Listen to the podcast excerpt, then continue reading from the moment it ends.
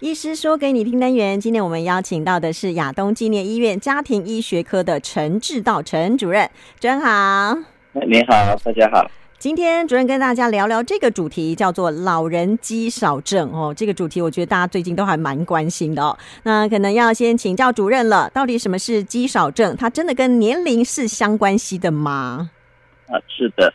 我们一个人在年纪渐渐长的时候，肌肉可能也会有慢慢的流失。嗯那肌少症主要分两个部分，一个部分是我们肌肉的量，就是骨骼肌的肌肉量下降；那嗯第二个是骨骼肌产生的功能也下降了。嗯，举例来说，这个是两个是相关系的吧？当你肌肉量下降，你的功能就下降，是这样吗？呃，这个谁先谁后可能都有相互的影响。哦，但是我刚刚讲的这三个，就是说这两个面向总共会有三个指标，嗯那可以让我们去协助说诊断有没有肌少症。嗯那比如说像有些民众他会去上健身房，或者我们在看到体重计，有些体重计你可以看到有需要脱袜子踩上去啊，需要有一些嗯电阻的测量，嗯那叫 BIA 的测量。那那种测量，它可以测出全身的骨骼肌肉量。嗯那我们如果骨骼肌肉量除以我们身高公尺的平方，那就是有一个数据叫做 SMI。嗯，那可能 BMI 大家比较常听，。 对，那 BMI 就是全身的重量嗯除以身高公尺的平方，那 SMI 就是只把骨骼肌拿出来算。哦，对，那大家都有一点印象，那个 BMI 好像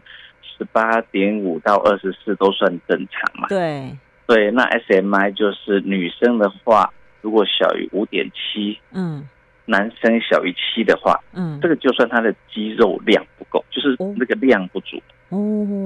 哦，但是有些人量虽然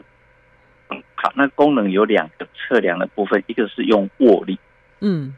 那另外一个就是用走路的速度，嗯，因为这两个都很重要嘛。嗯比如说你握力不好，或者旋转的力气不够，嗯像我们看常看一些长辈，有时候他要打开那个保特瓶，他会打不开。对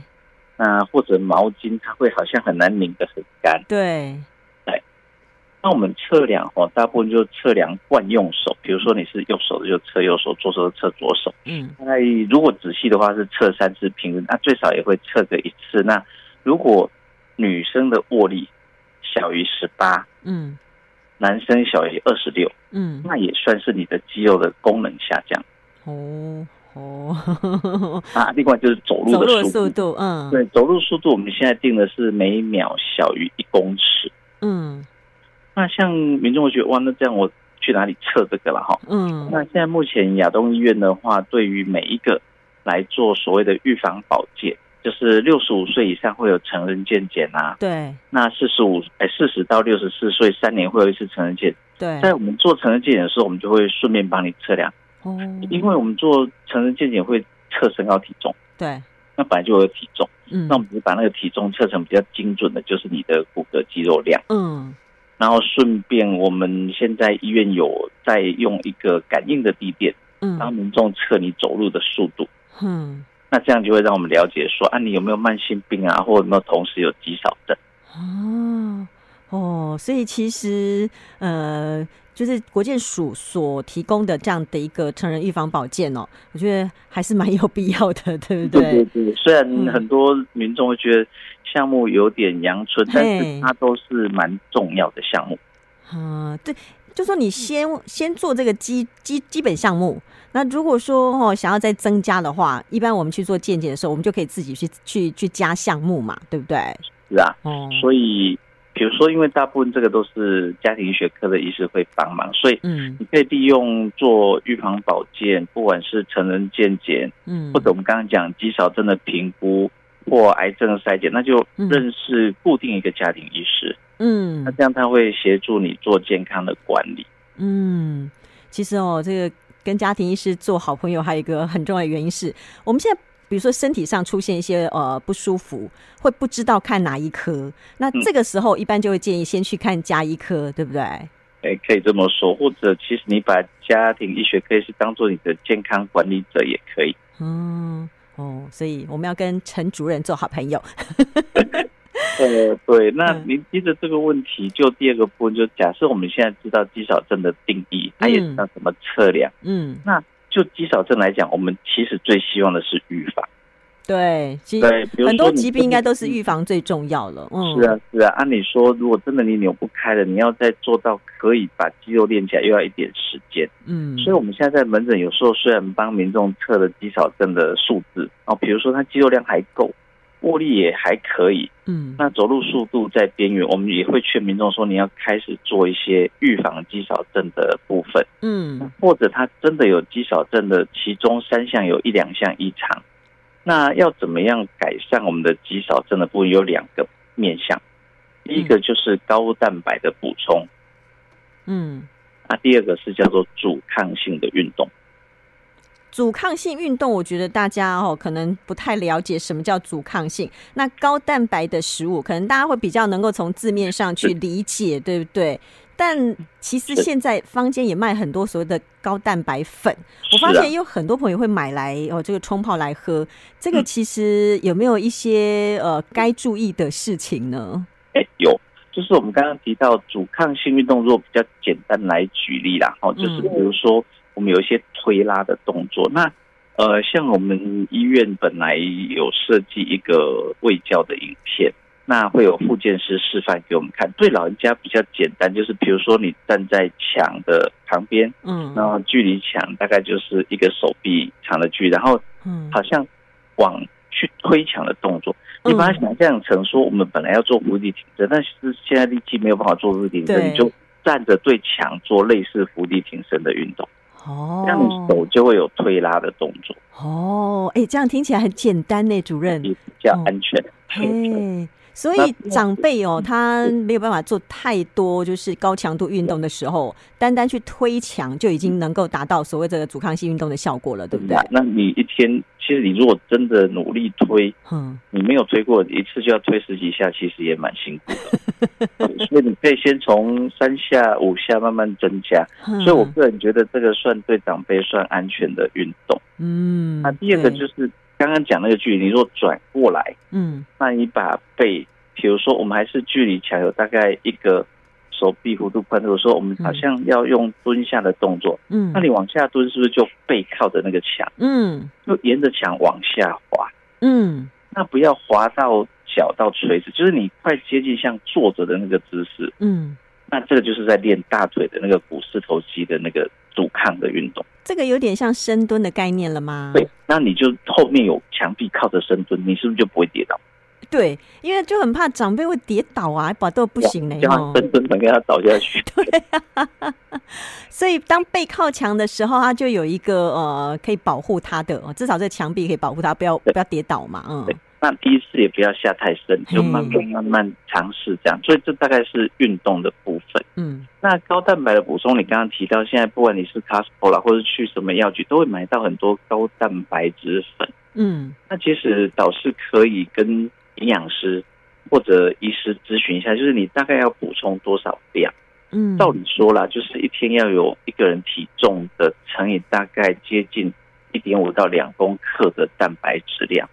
那这样有时候算起来你不知道多少哈。如果嗯假设民众也不想额外去买嗯高蛋白粉，你就要记得你一餐嗯，最少要有一个手掌大的蛋白质。比如说你一餐吃一片肉或吃一片鱼，嗯这样差不多才会够，三餐都有。那嗯，你也可以吃蛋。现在目前嗯研究上蛋的对胆固醇的影响并不像想象那么大。对。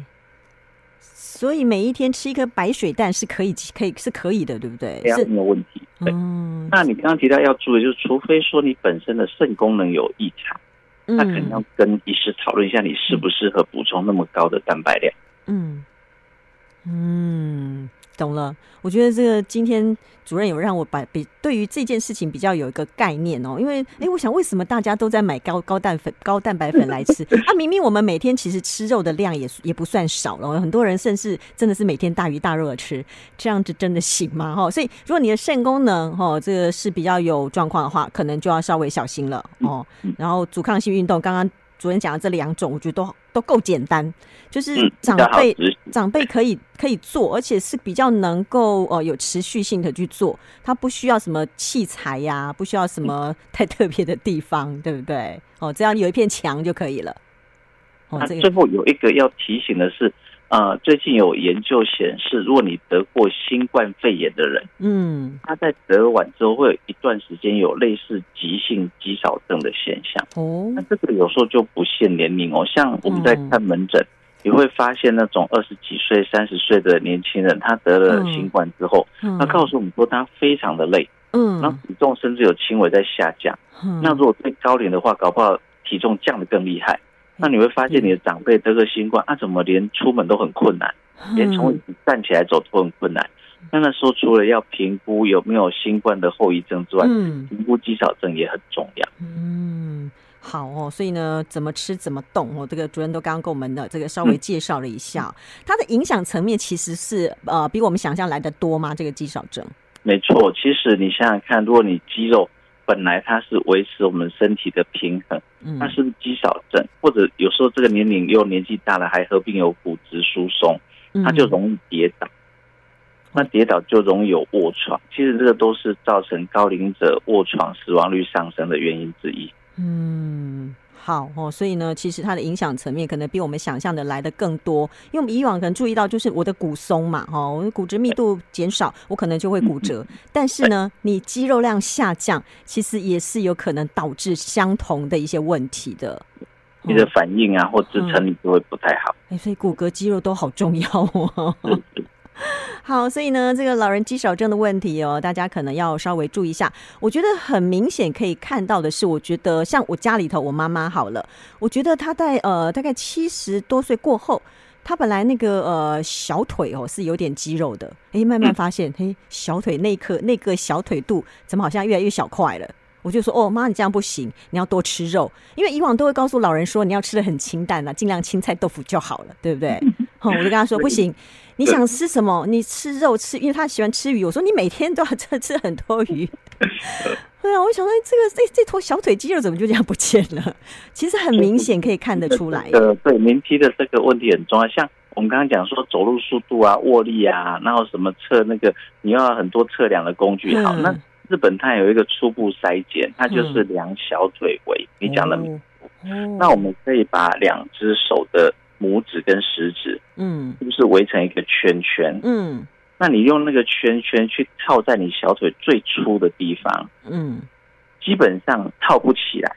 萝卜腿是好事，嗯套得起来就太瘦了。哦，真的，你用尺去量的话，男生的话是小于三十四公分，好嗯，女生是小于三十三，那那就代表你的肌肉量有可能比较不够。所以如果说你不知道需不需要去医院检测，或你讲先大概初步知道一下，像以前我们去演讲，我们都现场请听众说啊，你嘿请观众，你现在就把手圈起来，嗯去伸你的腿怎么样？然后我就请他们说，那圈不起来，请举手嗯啊！恭喜啊，你们都萝卜 腿，太赞了，太赞了，你们是健康的。哦，这个方法更简单，自己初步可以先了解啦没错。但我觉得没错比较详细的检测还是要到医院去哦，这样没错去做。是啊，好，今天呢哦跟这个陈主任聊这么多，希望大家对于老人肌少症哦，一定要有个基本的概念哦哦，因为我们就要迈入这个超高龄社会，这个是这是很重要的一个课题。那今天就非常谢谢亚东纪念医院家庭医学科的陈志道陈主任，谢谢主任，谢谢，也不好，客拜气，拜拜。